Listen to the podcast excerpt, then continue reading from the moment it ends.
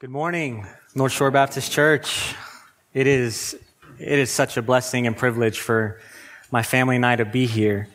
Um, some of you may know this, some of you may not, but for a short period, from 2018 to 2019, uh, we were members here at North Shore. Uh, our church back in Tennessee sent us up to plant in Sunnyside, Queens. That's probably why you want to say Sunnyside, because Sunnyside was what we were looking at when we first came up here. However, even though those were our plans, as usual, the Lord had other plans. And by the end of our year here at North Shore, that year where I was interning uh, as a pastoral intern, it was clear the Lord was leading us towards Grace Baptist Church in Sunset Park, Brooklyn. And in a lot of ways, our first year here was very difficult. Some of you know more than others, the trials and the things that we went through. And um, we're so thankful that we got to walk through that time with this church the Lord used North Shore to really encourage us and just, just remind us of God's grace and His sovereignty during that first year. And, and, and so we're so thankful for that. And because of that, North Shore will always have a special place in our hearts. We love you guys. When we found out this is where we were supposed to preach today, we were, we were stoked. Like, yes. Um, now that said, since uh, November of 2019, I, I was called to pastor uh, Grace Baptist Church in Sunset Park, Brooklyn. Um, that church began as a Bible study in 1884 and it constituted as a church in 1886. And the building where we currently still worship, it was built in 1914. So if you're doing the math, the church is 135 years old and the building's 108 years old. Um, so, so the Lord's been very kind, right? Preserving that, that church and that congregation for so long. And then back in the 80s, 1980s, uh, a small Bible study, a Spanish Bible study began, and that Bible study uh, became a, a service. And so, as Pastor Keith already mentioned, that means that I have the privilege of preaching in Spanish first and then in English every Sunday. I preach the same sermon. Um, I just translate in the pulpit. The Lord is very kind. I don't know how I do it. And, and to be honest, if I just start talking in Spanish, just perdóname, perdóname. Because um, I usually preach in Spanish first. So, so this is backwards. And, and I'm not too concerned because I know Ed's bilingual and he's taught you guys Spanish, right? He's always talking about his Spanish speaking skills, so you probably, you probably would understand me anyway. No, but in all seriousness, the members at Grace Baptist, English and Spanish, they send their love, they send their regards. And, and so, yeah, with that said, salutations aside, let's get to the preaching of the word. Our sermon text today comes from Colossians chapter 1, verses 21 through 23. And I know we just heard it, but I'd like to read it again, if you'll allow me. Colossians 1, verses 21 through 23, hear the word of the Lord. And you, who once were alienated and hostile in mind, doing evil deeds, he has now reconciled in his body of flesh by his death, in order to present you holy and blameless and above reproach before him. If indeed you continue in the faith, stable and steadfast, not shifting from the hope of the gospel that you heard, which has been proclaimed, proclaimed in all creation under heaven, and of which I, Paul, became a minister. Would you pray with me one more time for the preaching of the word? Heavenly Father, as we continue in your presence this morning, Lord, we, we once again give you thanks. Thank you for your Son. Thank you for sending Christ to to die for our sins, Lord, and, and to reconcile us to you. And thank you, Lord, for the church with whom we can gather and praise your holy name. And Lord, we thank you for your word, which is living and active, and we pray now that you would use it. Lord, would you use your word to edify and encourage and build up your church? And, and Father, I pray, would it be your spirit that goes before me in this time? Lord, I recognize my weakness. I recognize my, my feebleness, my proneness to be nervous and, and worry. And, and Lord, I just pray that your strength would be made perfect in my weakness for the good of your people in the glory of your name. In Jesus' name we pray. Amen. In Adam or in Christ. Spiritually dead or spiritually alive. We are one or the other. There isn't a third option. And in the first part of our passage today, Paul, he, he reminded the Colossians of who they were before Christ. They were in Adam. They were spiritually dead. They were alienated or, or separated from the Lord, hostile in mind, only able to do evil deeds. But before we continue, let's just backtrack for, for one moment. Because the passage before this one in verses 15 through 20, that's an amazing, amazing passage. In that passage, we see one of the most beautiful pictures that emphasizes the lordship of Jesus. And we see there that Jesus, he is supreme over all of creation because he is the Son of God through whom all things were made. He also reigns supreme over the church because he is the head of the church, meaning that not only does he have all authority over his bride and, and, and directs her and guides her through his word, but, but he is also the one who nourishes her and sustains her. And then at the end of verses 15 through 20, we see a glorious statement of how healing and peace will be brought to all of creation, whether on earth or in heaven, because the Lord has reconciled all things through the blood of the cross, referring to the cross of Christ. And so that picture of reconciliation, it, it, encompasses all of creation. It's very macro, if we could say it that way. Well, in our passage today, verses 21 through 23, Paul, he, he fleshes out what this reconciliation looks like on a more individual micro level. Specifically, what does this look like for those believers there in the Colossian church? And really what we go on to see here is it's just the good news of the gospel. That, that's what we're really going to see this morning. And, and as many of you already know, the reason the gospel is good news is because there's what? There's bad news. And, that is how Paul starts. That's how he transitions here in verse 21. He starts by reminding the Colossians of why they needed to be reconciled. And so that leads us to our first point this morning. There's going to be four. I hope to not take too long. But our first point is this. Our spiritual status before Christ. Our spiritual status before Christ. When you look at Colossians, Paul speaks to the, the new spiritual status of the church, of their identity in Jesus. He, he mentions it multiple times. He refers them, to them as saints and faithful brothers in verse 1. He recognizes that they are co-heirs with Jesus and with all the saints in verse 12. They are citizens of the kingdom. And because of their belief in the gospel, they have redemption, the forgiveness of sins in and through Jesus. Verse 14. However, in order to explain how this reconciliation that Jesus accomplishes on the cross applies to them individually, he starts by reminding them why they needed reconciliation in the first place. And so what does he do? He reminds them of who they were before Christ. And what do we see there in, in verse 21? You who once were alienated, hostile in mind, and doing evil deeds the Colossians, those believers there, like anyone else who's outside of Christ. If we are outside of Christ, then what that means is that we are separated from God. That's what it means to be alienated. When two people are alienated from one another, what does that mean? There's no longer a relationship. If someone's alienated from a community, then, then that, that's been severed. That relationship is gone. And so when the Colossians were dead in their sins, they didn't have a relationship with the Lord. They were alienated from him. And that doesn't mean that, well, you know, it was neutral. We're, we're not close, but it's not like we don't like each other, you know, we live and let live. No, they were alienated from one another and what else? They were hostile in mind towards the Lord. Doing evil deeds. Notice the progression there. First, Paul says that they were hostile towards the Lord with their minds. When you think of hostility, what comes to mind?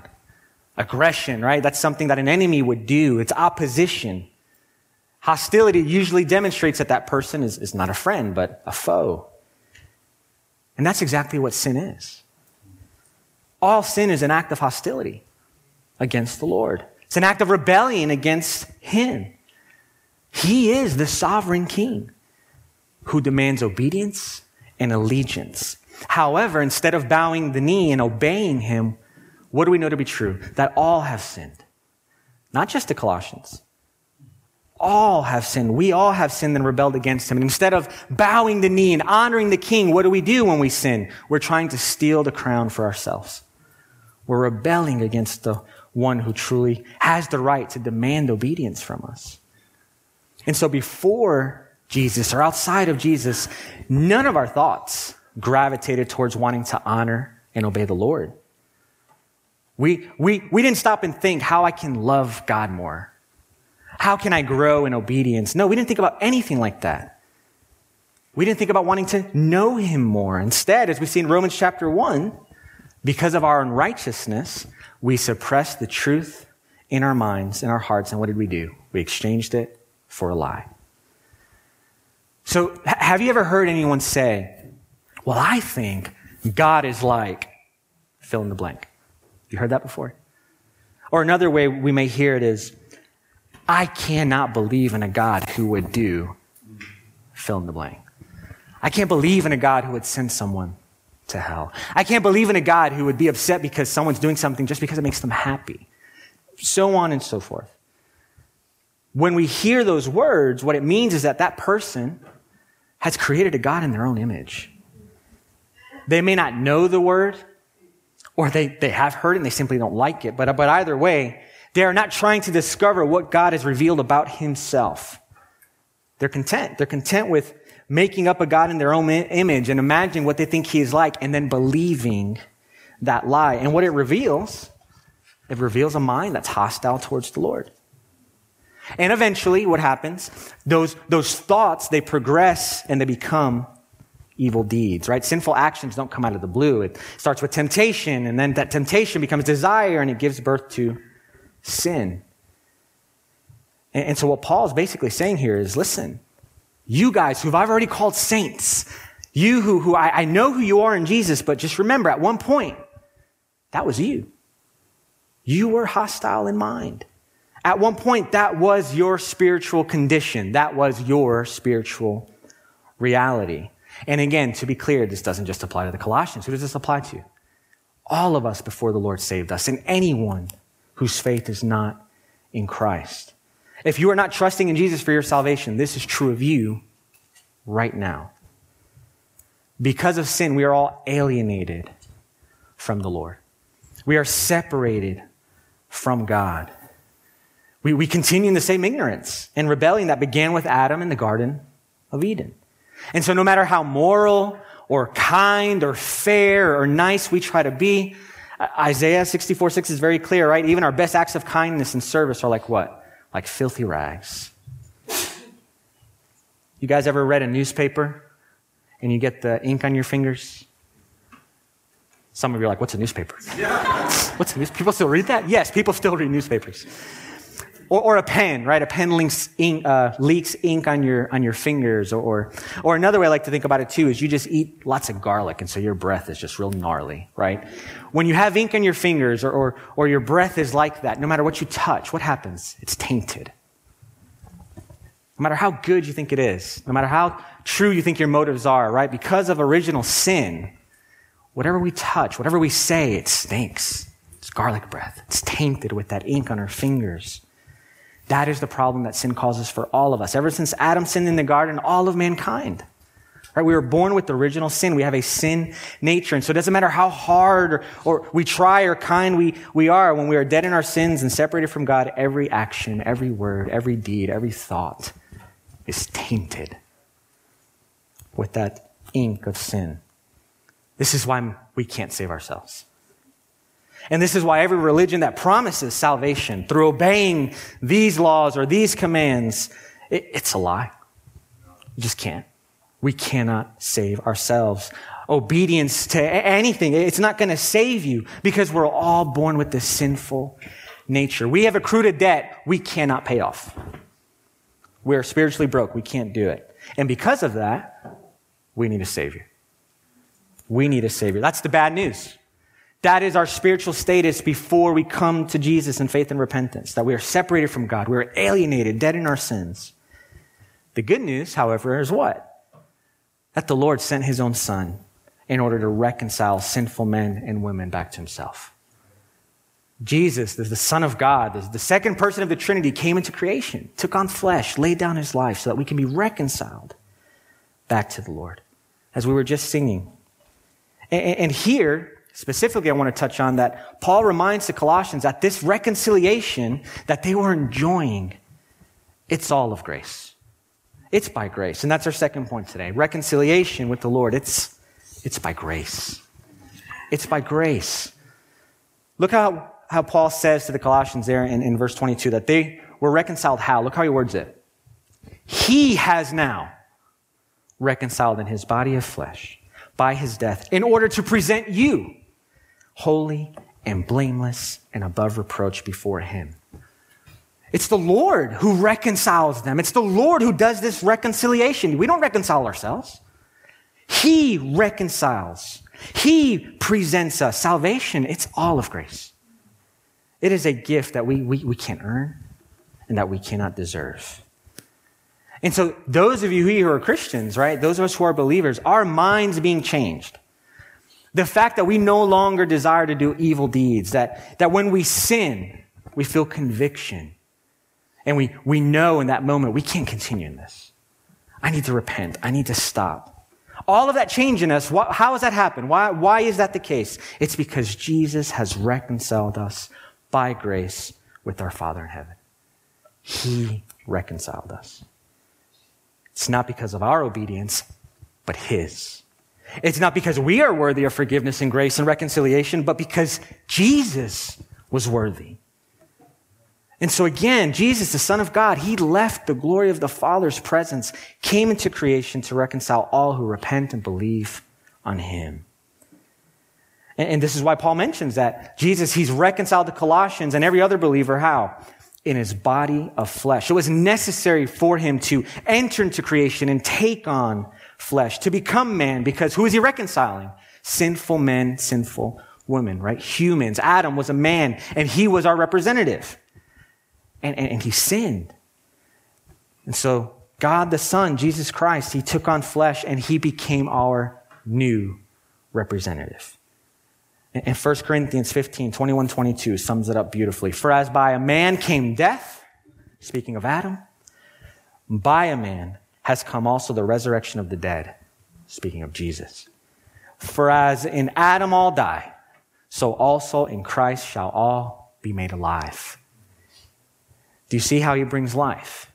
He brings life through his life, his death, and his resurrection.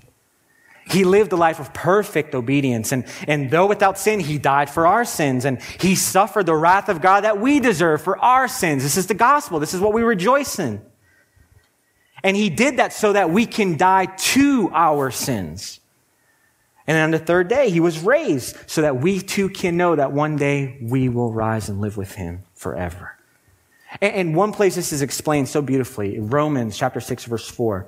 There we read how, how baptism, Baptism communicates that by faith, we've died with Jesus. And of course, right, not literally, but, but what it means is that we have died to our old ways of living. And then also by faith, we have been raised with Christ. And so that we no longer have to walk in sin. But now, by the power of the Spirit that's in us, we can walk in newness of life. And so our peace, our, our reconciliation with the Lord, it is by grace. It's by grace through faith in Jesus' life, death, and resurrection in our place. And so when we call on Jesus to forgive us and save us, by faith, what that means is that we are united with him. By faith, as, as we see here in verse 21, we are now in him. I love what we just sang, right? On Christ the solid rock, I stand. We stand in him. And this is by faith, it's by grace. And then once in him, notice what he will do. He will present the church holy and blameless and above reproach. It's our next point today. The Lord will present us holy, blameless, and above reproach, which means that our hope and our identity is in Christ. That's what we see next our hope and identity in Christ. Paul wanted the Colossians to know that, that Jesus will one day present all of his people, all who are in him, to God the Father. That's who he's referring to with the him, right? He's going to present them to the Father. But when he presents believers, when he presents us who are trusting in him, how are we going to be seen? Not as those who are alienated, not as those who were evil in mind, only able to do evil deeds, those who were selfish and only cared about themselves, those who at some point in their lives believed in a God they created in their own image. No, because of our union with Christ, because of your union with Christ, those of you who are trusting in him, it says that the Lord, when He presents you, you will be seen as holy, blameless, above reproach. And, and that language, it should draw our mind back to, to the Old Testament. It's the same language used for sacrifices that were, that were presented in, in the temple, right? They needed to be perfect, without blemish, holy, set apart strictly for the worship of the Lord, distinct from, from everything else. And that's how the Lord will present us holy and blameless and above reproach.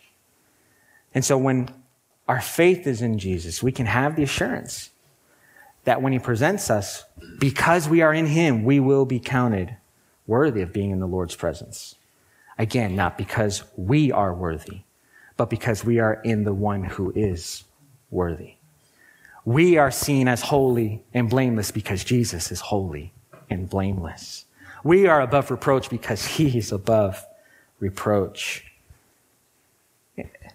Jeremiah 31, 33 through 34, we read about the new covenant that God will make with his people. And at the end, there, Jeremiah 31, verse 34, we read the following For I will forgive their iniquity, and I will remember their sin no more. When the Lord forgives us and saves us through the cross of Christ, he promises that he will remember our sin no more. This is why Paul could write to the Corinthians in 2 Corinthians that if anyone is in Christ, he is a what? He is a new creation. The old things have passed away. Here, all things are made new. How is that possible? That's, that's amazing. How, how does this work? All this is from God who through Christ reconciled us to himself. 2 Corinthians 5.18. And, and then what comes with that? He gives us the ministry of reconciliation, right? Now go and proclaim this good news. Go and share this gospel so that others can know this reconciliation. And so the moment we repent of our sins and place our faith in Christ, we are forgiven and his righteousness is imputed to us. Our sin is counted as being on him. It's placed on his shoulders and immediately we are made into something new. And what is that? We are now alive with Christ. We are his children. We are his beloved, forgiven and treasured in the Lord. And so when we are presented to the Father, we will not be seen as sinners, but as saints. Not guilty, but righteous. And here's what we need to understand. And I know most of you understand this, but I'm going to say it anyway. One day, we will all stand before the Lord. We will stand before God. The word is clear in this, right? We see this in multiple places. Matthew 12, 36, Romans 14, 10 through 12. Jesus, he will return to judge the world, and everyone who has ever lived, we will be held accountable for every word, for every thought, every action, every tweet, every TikTok, Facebook message. You get the idea. Everything. We're going to be held accountable. We will have to give an account for our sin. Again, that is what? That's, that's the bad news, as we already mentioned, because we are all sinners by nature. We all have ink on our hands and bad breath. The good news if we are resting in Jesus for our salvation, if we are trusting in Christ alone and what he has done for us, his life, death, and his resurrection, if we believe that he suffered the wrath of God that we deserve, he paid the price, then we can be certain that when we stand before the Lord, he steps in as our high priest and our advocate. And he presents us. He will represent you if your faith is in him. And one way we could say it, right, if it's as if Jesus one day, when we're before the Lord and we're before the Father, he, he comes and he stands next to us and he says, This one is mine. He is in me, and I am in him. Yes, he's a sinner, and we're going to say, Yeah, yeah, we're sinners. I, I don't deserve to even be here. But my faith is in him. He paid the the price that I know I should pay. I'm trusting in Him and Him alone. And Jesus is right there saying, Yes, He is in me, and I in Him. I in Him. His sin was placed on me, and He is clothed in my righteousness. And here's the thing we aren't just declared this, right, just and, and, and holy in that moment. This is a reality that we get to enjoy from the moment we place our faith in Christ. So not only will we be presented as holy and blameless above reproach in that final day, but because of our union with Christ, guess what? We are those things now by faith. Our spiritual reality, our identity changes from the moment we place our faith in Jesus. And that identity, what happens is it, it will be confirmed on the final day. But it starts now. And so what this means is that our sin no longer characterizes us. It's no longer what defines us. Instead, what defines us, what characterizes us is what? The righteousness of Christ and our faith in Him. Praise the Lord. This is, this is a wonderful truth. And this is something that we need to preach to ourselves. This is something that we need to remind ourselves of every day. But why? Why is that? Why do we need to remind ourselves of this reality? Why is it important to remember this in our daily lives? Well, because if we're honest with ourselves, and I'll speak for myself, though I dare to say some of you would agree, on most days, we don't feel holy or blameless. That's not how we feel. On most days, we're more aware of what? Of our sin. We're more aware of our failures. We know our hearts. We know our thoughts. We know our motives. More often than not, we're, we're, we're struggling with feeling guilty because we're saying to ourselves, man, I, wish I could be a better husband I know the Lord's called me to be. I wish I could be a better friend. I wish I would strive harder and not be so selfish to be a better church member, a better student. We can go on and on and on. And that voice, that, that voice can get loud. Right? What we say to ourselves when we're recognizing our, our sin, it, it, as David said, right, it's just ever before us. That's all we, can we can become aware of. Why am I so impatient? Why do I get frustrated in traffic? I know there's going to be traffic and I still get frustrated in traffic. That, that's me. I know I'm going to hit it. I still get frustrated. And we, and we, that's where we are, right? Day in and day out. And so if we're not careful, if we only dwell on our sin and our shortcomings, and again, if we're not careful, because this is where the enemy loves to step in and try to gain a foothold, we can begin to doubt our new spiritual status. We can begin to doubt and question what Christ has done for us and what he has accomplished for us. And we should not. We shouldn't. We need to understand that the Bible teaches these two truths at the same time. The moment we repent of our sin and we trust in Jesus to save us, we receive the Holy Spirit. We are sealed with the Spirit. We are made alive with Christ. The old passes away and we are made new. In, in Ephesians chapter 2, when we read that when we come to faith, we immediately go from spiritual death to spiritual life. And, and then what does Paul go on to say there in Ephesians 2? Ephesians 2 verse 6. And he raised us up with him and seated us with him in the heavenly places in Christ Jesus. What an amazing statement. We, we are in Jesus in the heavenly places. That's how the Father sees us. So, so right now, we're here in North Shore Baptist Church. I'm sweating. I don't know if you are. right? And yet, spiritually speaking, where does the Lord see us? Where are we? Because of our faith in Christ, because of our reconciliation in and through Him, it's as if we are already in the heavenly places with our Savior.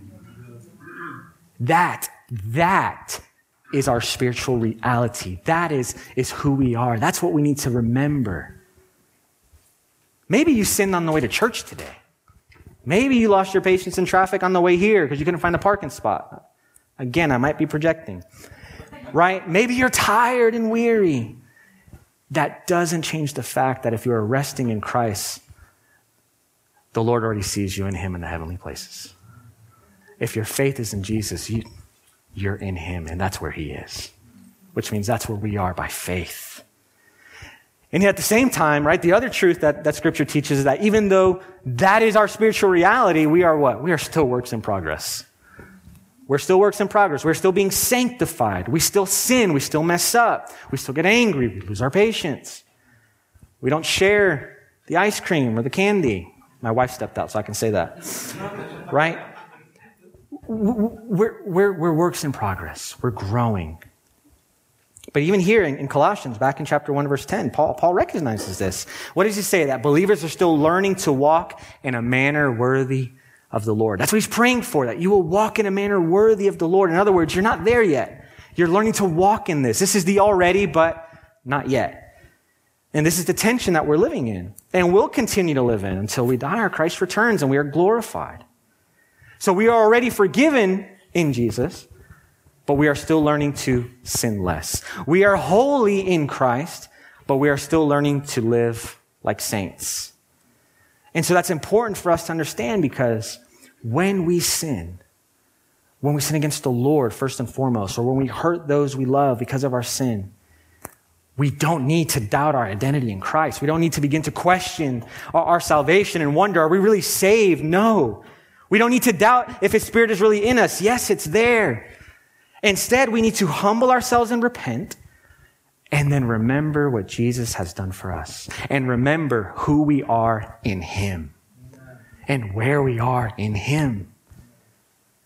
Living in light of this truth, it, it, not only will it help us delight in the grace of God day to day to day, but, but it also allows us to get excited and rejoice in what we know is coming. As we think about the future, as we think about what's to come, we know that because we are in Christ, even though we still stumble in sin, we have a certain hope. We have a certain hope. We can be certain that one day our, our physical reality will match our spiritual reality. Because we will live in glorified bodies before the King forever. And there will be no more sin, no more sickness, no more death. And on that day, what happens? Our Savior, our King, He presents us holy and blameless and above reproach. And so the Lord is slowly conforming us into the image of His Son. And, and He promised, we've seen His word. What does He promise? That He who began a good work in us, He will bring it to completion on the day He returns. And all of this is what? It's all of grace. It's all because of the kindness and grace of the Lord. It's all because of the reconciliation that we can have through Jesus' life death, and resurrection. Now, this amazing salvation, right, we do see it, it requires something. In this passage, there, there's a condition, if we can call it that way. And this leads to our last point today. What is this condition that we see? The condition, last point, it's perseverance. Perseverance. After reading about uh, believers' new spirituality in Christ, we see this in verse 23 if indeed you continue in the faith, stable and steadfast, not shifting from the hope of the gospel that you heard, which has been proclaimed in all creation under heaven, and of which I, Paul, became a minister. If we are to present, be presented holy and blameless and above reproach, then, then we must persevere in the faith. And what's Paul referring to when he says the faith here? Well, he's referring to the gospel message, the message that, that was preached to Epaphras and then Epaphras eventually preached to the Colossians. It was the same gospel that was spreading rapidly through that region amongst all kinds of people from every tribe, tongue, and nation. That's what I believe Paul's referring to when he says, you know, it has been proclaimed in all creation under heaven. He's not saying that, you know, everyone's already saved, everyone's heard it. He's just saying this thing is spreading like wildfire. Later in chapter 4, verse 3, he asks for prayer for more opportunities to, to share the gospel. He's just speaking how, how we speak. He knew everyone hadn't heard it yet, but, but it was spreading and they knew what message was being proclaimed. What was the message that was spreading? It was the gospel message. That's the message that they were hearing, that salvation is by grace through faith in Jesus alone, not by being a good person, not by trying to obey the Old Testament law. The Colossian church, they were encountering false teachers who were trying to, to slip into the church that there's a new revelation and there's, there's these extra spiritual things that they have to do. And it was a false teaching. And, and Paul, he's writing this letter in part to set the record straight and let them know, no, we are saved through Jesus. And that's it. It's all of grace. There, there's salvation in no one else. We are complete in Him. Everything we need, all wisdom and knowledge, all of that, it's found in who? In Him. That's it. That's the gospel we're commanded to leave, to believe His life, His death, His resurrection in our place. Now, I don't know Greek. I'm still learning. So scholars who know Greek, right, they say that, that this verse, this, this condition, it reads very positively. It, it wouldn't be wrong for it to be translated this way. It wouldn't have been wrong if our Bibles were to say, if indeed you continue in the faith as I expect you will. It's very positive. And earlier in this chapter, in verses 4 and 5, Paul already recognized that the Colossians were growing. They were growing in faith. They were growing in love. So he had every reason to believe that they were going to continue to grow in faith and grow in love. That they were going to persevere to the end. However, though this is written in a very positive sense, it still communicates a very real condition. Paul is echoing the words of Jesus. We've seen Matthew 10, verse 22. It's the one who endures to the end who will be saved. And so, just to be crystal clear, if you're trusting in Christ alone for your salvation to save you, you will persevere to the end. Let's just be clear. You will persevere because Jesus himself will preserve you. He holds us fast, right? Those of us who come to faith in Christ, ultimately we do so because the Lord has predestined us. He has called us. And those whom he predestines and calls, he will justify. And those whom he justifies, he will glorify. So, in other words, they will be saved because that salvation is completely of the Lord. And if your faith is in Christ, you will persevere. Salvation is completely of the Lord. He finishes what he starts. John 6, 38 through 40, just, just to really be clear, because I'm in another church. What does Jesus say? For I have come down from heaven not to do my own will, but the will of him who sent me. And this is the will of him who sent me, that I should lose nothing of all that he has given me, but raise it up on the last day. For this is the will of my Father, that everyone who looks on the Son and believes in him should have eternal life. And I will raise him up on the last day.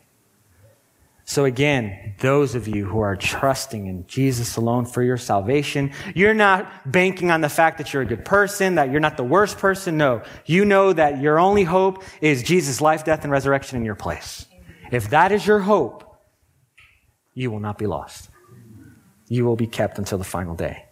Christ will lose not one person whom the Father gives him. Okay. Amen. That said, so what's Paul saying here? Because it's, it's here, right? I believe what he's doing here is he's forcing believers to stop and imagine, stop and think through what would happen if we were to stop trusting in Christ alone for our salvation. What would happen if we were to stop believing the gospel? Think of it as a sign at the edge of a cliff. And, and there's a steep cliff, and there's a sign there, and the sign says, Stop and turn, or you will fall and die. Well, when we see that sign, what do we think? It's time to turn. right? I'm not going for a run and see how far I can make it. No, I, I don't want to fall and die. I'm going to stop and turn. I have no reason to keep walking and fall to my death. I'm going to turn and be safe. So the sign is basically letting us know of a scenario that should not happen. It shouldn't happen. But if it were to happen, the consequences are real. When we're trusting in Christ alone, He will preserve us, and we can rest in the fact that He will sustain us and hold us fast to the end. But if, if anyone were to one day just choose to stop believing the gospel, if you were to stop believing that Jesus is the only one who can save you and instead you slowly begin to put your hope in something else or someone else, and you keep walking towards that cliff of false teachings or idolatry or, or, or sin or unbelief and you do not turn back, well, like anyone else who isn't trusting in Christ for their salvation, you are risking what? Dying in your sins and suffering the wrath of God.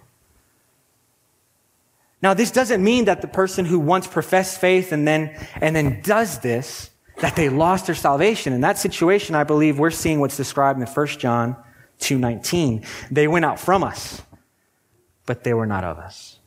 For if they had been of us, they would have continued with us. But they went out that it might become plain that they are not of us. And so this condition, this, this if, right, it was to encourage the saints, I believe, to continue doing what they were already doing. They were growing in love. They were caring for one another. And, and so this should never happen let this encourage you to continue doing what you're doing. Keep loving the Lord. Keep serving the church. Keep sharing the gospel. And so, North Shore, I just want to stand here and tell you all keep doing what you've been doing. Keep loving the Lord. Keep loving His word. Keep encouraging other churches like you've encouraged ours. We've been so encouraged by you guys in so many ways. And I know of countless ways you've encouraged other churches. Keep being faithful. Keep holding fast to the Lord, knowing that when we stumble, He will hold you, right? Keep doing what you're doing. May this move you and me to continue to cling to Jesus tightly every minute of every hour of every day. Why? Not out of fear of falling off the cliff of our faith, no, but because we understand our need for grace. we understand that we are prone to wander and that left to ourselves, we are prone to leave the God we love. And so may the Lord help us to never, even for a moment, think that we are okay without Jesus. Right? The gospel isn't just for the moment of conversion. The gospel is something we must preach to ourselves day in and day out. Instead, instead of preaching to ourselves out of fear, it's not out of fear, it's just out of a recognition of our need for grace. Let's rejoice in the good news of the gospel. As we preach it to ourselves, let's thank God and rejoice in what He has done for us. And let's ask the Lord to remind us daily that in Christ, even though we stumble, even though we sin and mess up, we are secure. Even though we are weak, He is mighty. And even though we know we sin, when we confess our sins, He is faithful and just to forgive us and cleanse us of all unrighteousness. And, and, and personally, what last few weeks have, have been hard for multiple reasons. And what's been so comforting to me about the gospel is that in Jesus, we truly can find rest. And so let us rest in our Lord. Let us rest in our Savior. What a rest and, and comfort in knowing things are hard. Lord, sometimes it's like I'm just crawling along, right? But the day will come where you will present me holy and blameless and above reproach. You, it's all on you. Thank you, Lord. I can rest in that. You, brother, you, sister, you can rest in that. Find joy in that now. And on the chance you're hearing me and you are not a Christian, your faith is not in Christ, I don't want to assume anything. I want to encourage you, repent of your sins and trust in Him today. Call on the Lord today to, to forgive you and to save you in Jesus. Believe that He lived and died for your sins and that He suffered the wrath of God in your place. Believe that He conquered Satan, sin, and death by rising from the grave. And if you believe that, know your future and your hope is certain in Him as well. We love you guys. Thank you for the blessing of preaching this gospel and enjoying this gospel with you. Let's pray. Heavenly Father, Lord, thank you one more time for your word. Lord, thank you for the love you've shown us through the cross of Christ.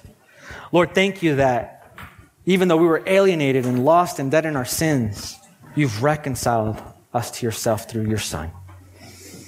And Father, as we, we continue the rest of our day and our week, Lord, I, I pray that you would just let this really sink into our hearts, Lord, in those moments of of frustration, in those moments in which our sin is before us, would you remind us of where we are standing? We're standing in your Son.